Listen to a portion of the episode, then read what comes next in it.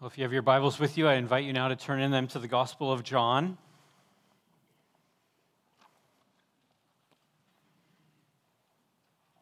And our text that we'll be focusing in on today will be chapter 1, verses 14 through 18.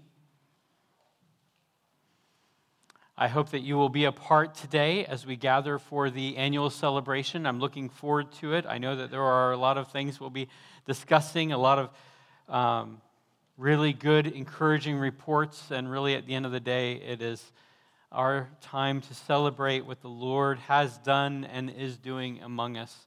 And so I, I hope you will come out this afternoon to be with us.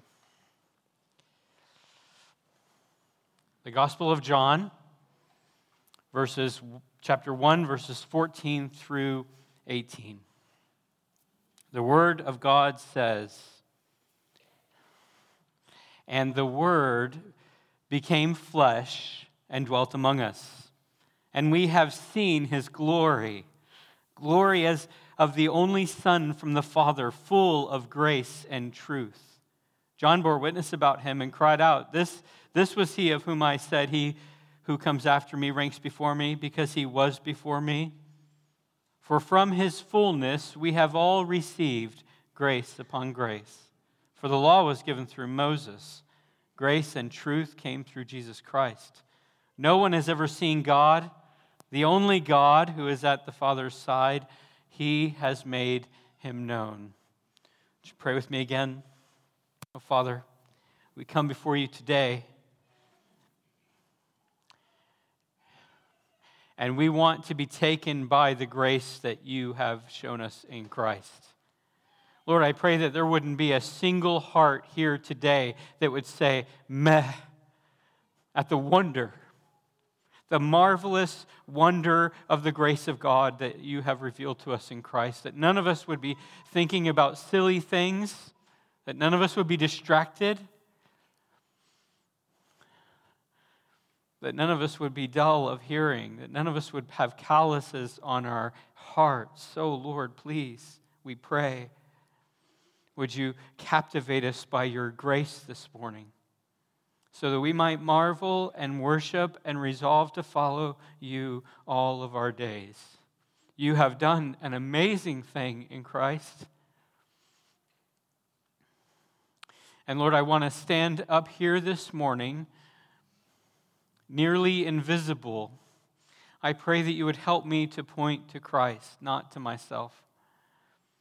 And I pray that you would make much of your name, much of your the name of Jesus among us. So much so that your people are encouraged, that they are strengthened, that their faith is will grow stronger, that their resolve to, to be faithful in suffering will be increased.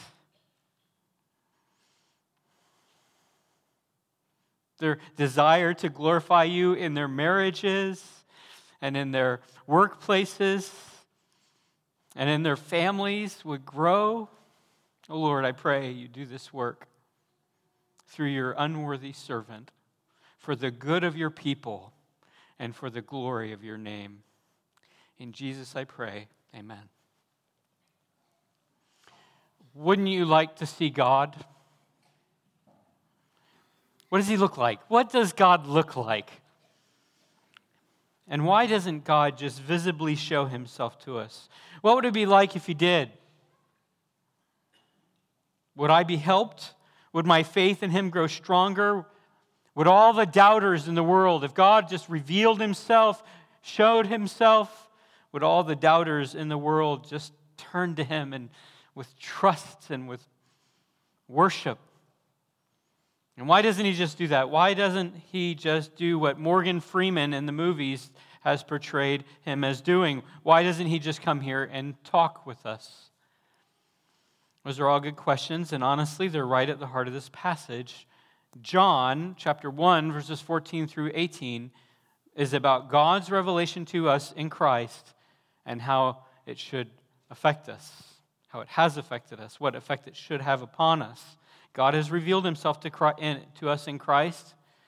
And instead of us being consumed in that blazing, white hot, glorious display of God, we are instead given grace upon grace in this revelation. This is a passage about God's gracious self revelation. And by the time we're done, I hope you will see how good that is for us, how good that is for you, how good that is for us.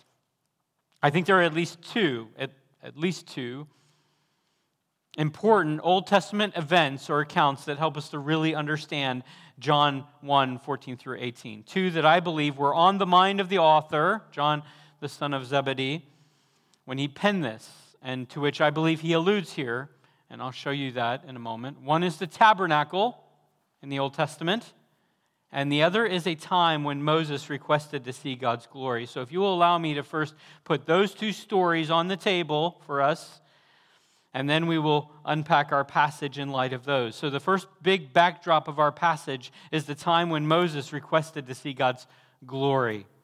It's recorded in Exodus 33. So, I'll just read that Exodus 33, verses 18 through 22. It says, Moses said, Please show me your glory. And he said, I will make all of my goodness pass before you and will proclaim before you my name, the Lord. And I will be gracious to whom I will be gracious, and I will show mercy on whom I will show mercy. But he said, You cannot see my face and live. You cannot see my face, I'm sorry. You cannot see my face, for man shall not see me, see me and live. And the Lord said, Behold, there is a place by me where you shall stand on the rock while my glory passes by, and I will put you in the cleft of the rock, and I will cover you with my hand until I have passed by. Then I will take my, away my hand, and you will see my back, but my face shall not be seen. Note with me three things about that. First, Moses wanted to see God's glory, but there was an issue. God said, Man will not see me and live. God says that, right? and will not see me, cannot see me and live. Because of our sinfulness, we cannot see God and not be consumed. Second, God was gracious to Moses. God, it says, will be gracious to whom he will be gracious. And he allowed Moses to see some of him, not the full, blazing face of God's glory, but he shielded his eyes and then allowed him to see a partial view of his glory. Third, note that God's glory and God's presence are used interchangeably in this. That isn't that's pretty important for us to understand. Moses' desire to see God, he, he desires to see God's glory. That's his request. Show me your glory. And in turn, God graciously reveals himself to Moses at least in a partial way. And I think that helps us to understand what could be a abstract concept for us, the glory of God. I've said this before, but I think the simplest definition of the glory of God is the display of God. When we say that something or someone glorifies God, we mean that through that action or through that person, we see a display of God. We see a display of his attributes. We see the way He works in us. So, loving my neighbor is glorifying God because that shows the world, it shows my neighbor, shows others, shows the world two things about God. It shows that He is a loving God, which is on display in my love for my neighbor. And God is at work in me through His Spirit allowing me to love, like creating love in me so that I might love my neighbor. So my love of neighbor is glorifying to God because it displays God. The glory of God is the display of God. And the clearest display of God is the very presence of God. So in this story, in that story I, I read, when Moses desires to see God's glory, what he wants to see is God. He wants to see God himself.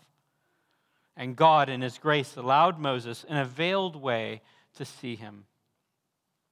So that's the first backdrop to the story. God's glory was revealed in a limited way to Moses. The second backdrop to this passage in the Gospel of John is the construction of the tabernacle. When Israel was in the wilderness, God instructed Moses to build a large portable tent or tabernacle. And God gave very specific instructions for its dimensions and how it was to be built. The tabernacle was to be the center point for the worship of God's people. It would, it would serve nearly an identical role as the temple would in Jerusalem later, that would be built in Jerusalem. And I say nearly because it served one purpose that the temple did not. The tabernacle was portable, and the people had not yet settled in the land yet. The tabernacle could be moved, it was a tent. Israel wasn't settled, so God often instructed his people to travel, and the tabernacle could be moved. And I want you to have this tabernacle in mind as we unpack our passage. And to help with that, I will read the final words from the book of Exodus. This is a summary of when the tabernacle was completed. So, Exodus 40, verses 34 through 38 say this The cloud covered the tent of meeting, and the glory of the Lord filled the tabernacle. And Moses, this is important, Moses was not able to enter the tent of meeting because the cloud had settled on it, and the glory of the Lord filled the tabernacle. Throughout all their journeys, whenever the cloud was taken up from over the tabernacle, the people of Israel would set out. But if the cloud was not taken up, they did not set out till that day was that it was taken up. For the cloud of the Lord was on the tabernacle by day, and fire was in it by night in the sight of all the house of Israel throughout all their journeys. Isn't that amazing? I mean, just to consider what was happening among the people of God. This big tabernacle right in the center of life for the Israelites. They would literally set up their camp around it. They would not move so long as the glory of the Lord was there, settled on the tabernacle. Then it was taken up and they would move. God led them that way. Notably, it was the place where his glory would be revealed to his people. Again, his glory is the display of himself, and the clearest display of himself is his very presence. The tabernacle would be the place where God's presence would be revealed to his people. The glory of the Lord filled the tabernacle. It's mentioned twice in that passage. And notably, Moses was not able to enter into the tent because of his glory. The white hot glory of God would have consumed him. As God had said, Man shall not see me and live. The most glorious, the, the, the glory of God is the display of God. And the more glorious the glory, the more of God we see. And the glory that filled the tabernacle that prevented Moses from entering that tent was the very presence of God. It was God Himself. This is, in part, what the tabernacle is all about. It's about God's presence with His people, God revealing Himself to His people. Now, you may wonder, you may wonder, why do I think the tabernacle is connected to John 1 14 through 18? Why would I think that that would be a good backdrop for us today as we try to understand our passage? And I'm really glad you asked. You're very thoughtful people. I think this is because I think this because there's a word in verse 14 that ties these two things together. But you can't see it in the English. Most English translations don't show this. The ESV says the word became flesh and dwelt among us. You can't see in that translation is that the word dwelt is a very unusual word for the word dwell. If you have a New American Standard Bible, there's a footnote there that gives it away so you can see it. You could translate this, it'd be awkward, but you could translate this. The Word became flesh and tabernacled among us. It is a word that means tent or tabernacle.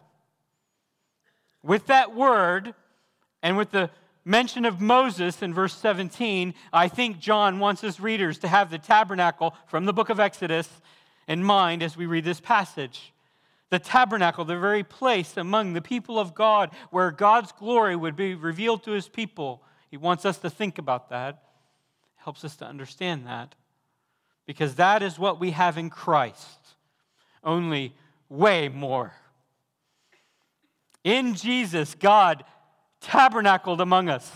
He pitched his tent among us. That's what the incarnation, God taking on flesh and becoming a man, is all about. The physical body of Christ was like a flesh and blood kind of tent for God Himself, a flesh and blood tabernacle. And look with me at the three wonderful things John mentions about the glory that we see in Christ as He tabernacled among us in verse 14. It is glory as of the only Son from the Father, and it is glory that is full of grace and truth. So, first, Jesus displayed God in a very exclusive way. Verse 14 says, This is the glory of the only Son from the Father. Or you could say, the one and only of the Father, or the only begotten of the Father. Different translations have that different ways. All of those try to capture John's term here I think the point is the onlyness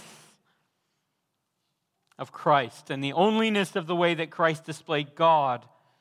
The glory that John and others saw in Christ was the glory of God Himself. It was a unique way that God revealed Himself to us in Christ. I think that's what it means.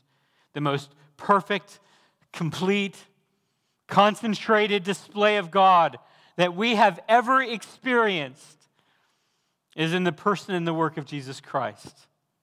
So that's the first thing. Jesus displayed God in an exclusive way. Second, Jesus displayed God graciously. Look at verse 14. We have seen his glory, glory as of the only Son from the Father, full of grace and truth.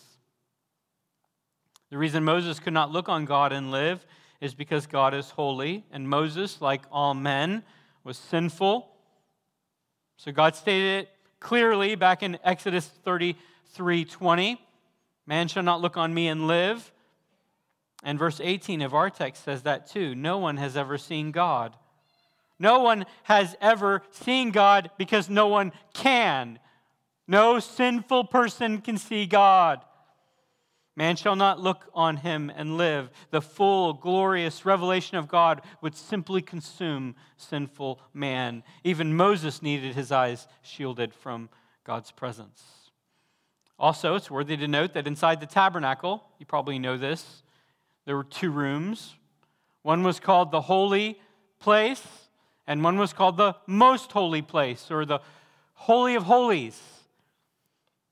And between those two rooms, there was this thick veil that hung. And the reason for that was to shield man from seeing into the room where God would most brightly reveal his glory, his presence. The veil shielded unholy man from the presence of God. I want you to keep that in mind. Jesus revealed God full of grace, meaning that his work was aimed at displaying holy God without sinners like John and us you and me being consumed by the bright and holy display of Him. Jesus displayed God to us in a way that was full of grace. Moses had to have his eyes shielded or he would die. The tabernacle had to, had to have the veil shielding us from the Holy of Holies, lest sinners be consumed. Jesus came to display God in grace, and through his life and his death and his resurrection, he made it so that we no longer need to have our eyes shielded, and we no longer needed we no longer need to have a veil. Third, Jesus displayed God in truth. Again, look at verse 14. We have seen his glory. Glory is of the only Son from the Father, full of grace and truth. Jesus displayed the glory of God truly. In him was the genuine display of God. Jesus is truly God and he truly reveals God to us. His display is fully accurate, unmixed with any error, unmixed with anything false, any sin.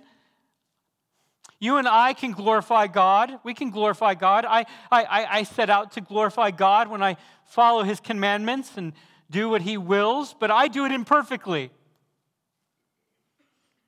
Jesus is a perfect display of God. So you put all that together. In the Word becoming flesh, the incarnation of Jesus Christ, we see the most clear, concentrated, exclusively wonderful display of God's glory ever. It is full of grace so that we're not consumed at the seeing. God in Christ has graciously, perfectly revealed himself to us. John and others beheld his glory, a glory that was full of grace and truth.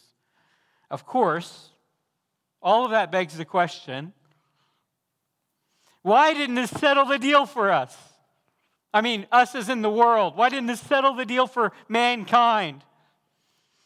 Why were there so many people who looked at Jesus and yet didn't see to see, they didn't seem to see the, the glory of God in display, on display in an exclusive, wonderful way, full of grace and full of truth?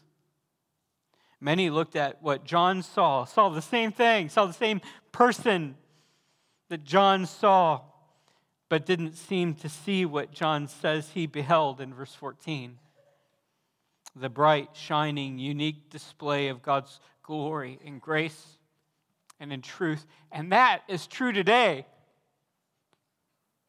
Many hear all of the same things we hear, see all of the same facts we see about Jesus his miraculous birth, his signs, his wonders, his love, his wisdom, his compassion, his mercy, his sacrifice, his cross, his words on the cross, his death, even his resurrection.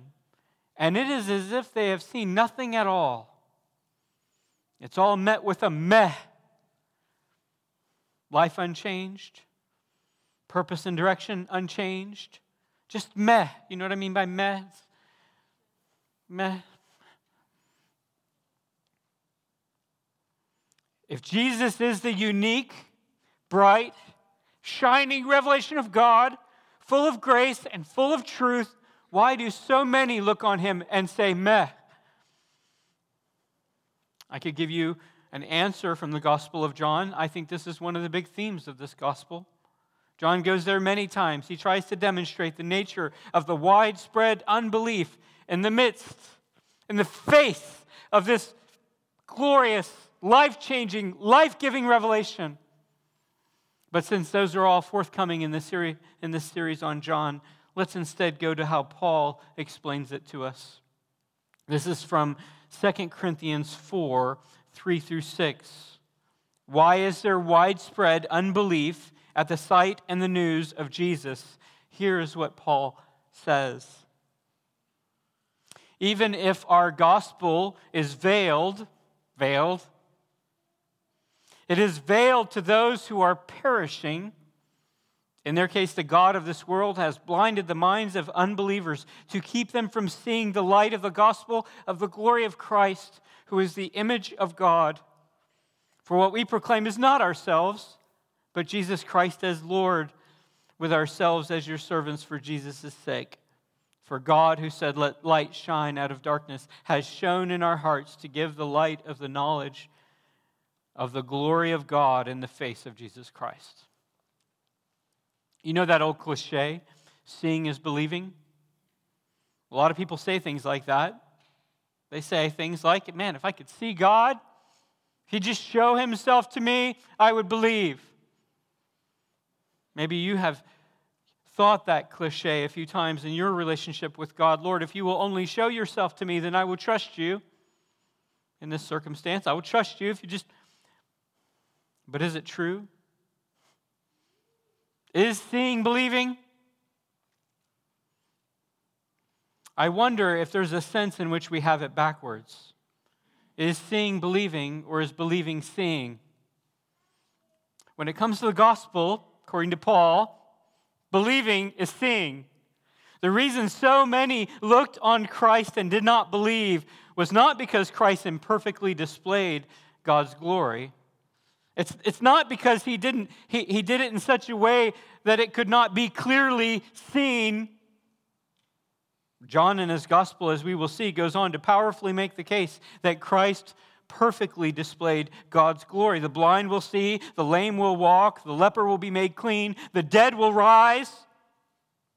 Jesus himself will die on a cross and rise again from the grave. In him is the brightest most perfect display of God's glory. That's what he means when he says in our passage, we beheld his glory. We beheld it. We saw it.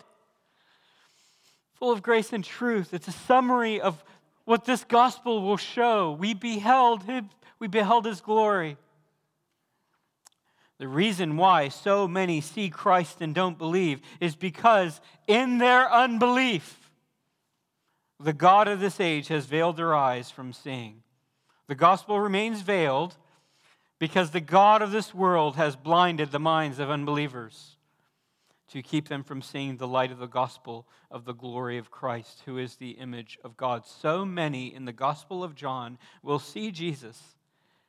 And instead of trusting him, instead of marveling at his grace and his truth and his glory, instead of following him, instead of worshiping him, they will scorn and they will do so because believing is seeing and because unbelief is blindness. Friends, I hope that you see this morning. I hope you are not confronted with the glory of Christ and the light of his gospel, his display of God's glory that is full of grace and truth. And instead of believing and worshiping and trusting and following, you say meh. You stay in that meh disposition. I pray that you don't go on life living it like you always have, instead of trusting, instead of marveling, instead of following, instead of worshiping, you stay blind. I pray that you will see. Because you know what happens when you see? You know what happens when you see? Look at verse 16. The glory the glory of the one and only Son from the Father, full of grace and truth, and from his fullness we have all, all who see with eyes of faith, received grace upon grace. Which, what happens when you see? You receive grace upon grace. I really wrestle with that phrase, grace upon grace. What does that mean? My daughter visited my office this week while I was working on my sermon, and she asked me what my sermon title was. She's in my office and asked me what my sermon title was this coming Sunday. And so I told her, I didn't know what she wanted to know, but she wanted to know. And so I told her, I said, I plan to call it Grace Upon Grace. I think that's the title I stayed with. She's studying Latin. And one way that she likes to practice is by hearing things and translating it. And so she wrote on my whiteboard, gratia super gratia. Gratia super gratia, which I had to look up. No, I didn't, but it, that's a way of translating grace upon grace. Gratia super gratia. And it got me thinking does John mean super grace? I must change the title of my sermon to Super Grace. Is the life and the work and the death and the resurrection the Superman of grace. And I don't mean that in a cheesy way. Is this grace that supersedes all other grace that has been shown before? Is that what this means? Yes, that's what this, this means. The key to understanding the phrase grace upon grace is to look at how he supports it in verse 17. John says, For, there's a connecting word, for the law was given through Moses, grace and truth came through Jesus Christ. Somehow, the contrast between Moses and Jesus is the key to understanding how Jesus' grace is super grace. Here's how I think it works John knows that there is a very real sense in which the law of God was a display of God's grace. God did graciously reveal himself in his law. Moses was a recipient of God's grace. Remember, that's exactly what God said to him in Exodus 33 19, the verse I read I will be gracious to whom I will be gracious. God was gracious to Moses, his revelation was gracious. Moses did not deserve, here's the point Moses did not deserve to see God's glory. But God chose to show him grace, and he revealed himself in a veiled way to Moses. The tabernacle was God's grace to his people. They didn't deserve to have God dwelling among them. They did not deserve to have God there, to see his glory, to see the cloud, to see the pillar of fire. They didn't deserve that any more than you or I deserve it.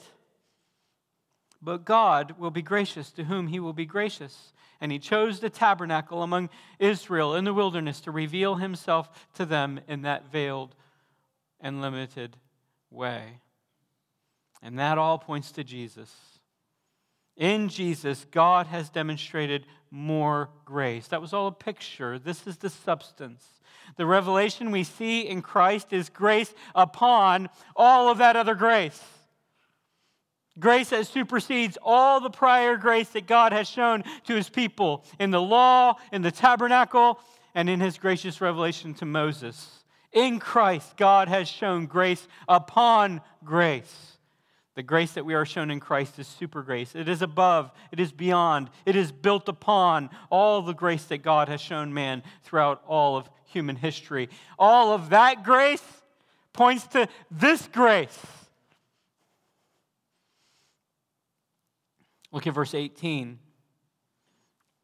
God has revealed himself to us in Christ. It says, No one has ever seen God. No one. Moses had his eyes covered. The veil was there in the tabernacle. No one has ever seen God. The only God who is at the Father's side, he has made him known to us. Now, one final question that I think we should answer as we wrap this up. If this is true, why aren't we consumed at the revelation of God we, that we see in Jesus? If Jesus is the most perfect display of God, the brightest shining, shining light of God's glory, why are we not consumed in that light? Why are we not consumed at the revelation of God that we see in Jesus? When Jesus cried out on the cross, he's hanging there on the cross, he's about to yield up his spirit. He said, it is finished. And he died. And lots of crazy things happened in those moments. The sky was dark, there were earthquakes. One gospel records that tombs were opened and some people came back to life. Crazy, amazing things happened when the Son of God died on the cross as a sacrifice, as an atoning sacrifice for God's people. Crazy things happened. But one of the most amazing things that happened on that day was that thick veil that separated the holy place from the most holy place was torn from the top to the bottom.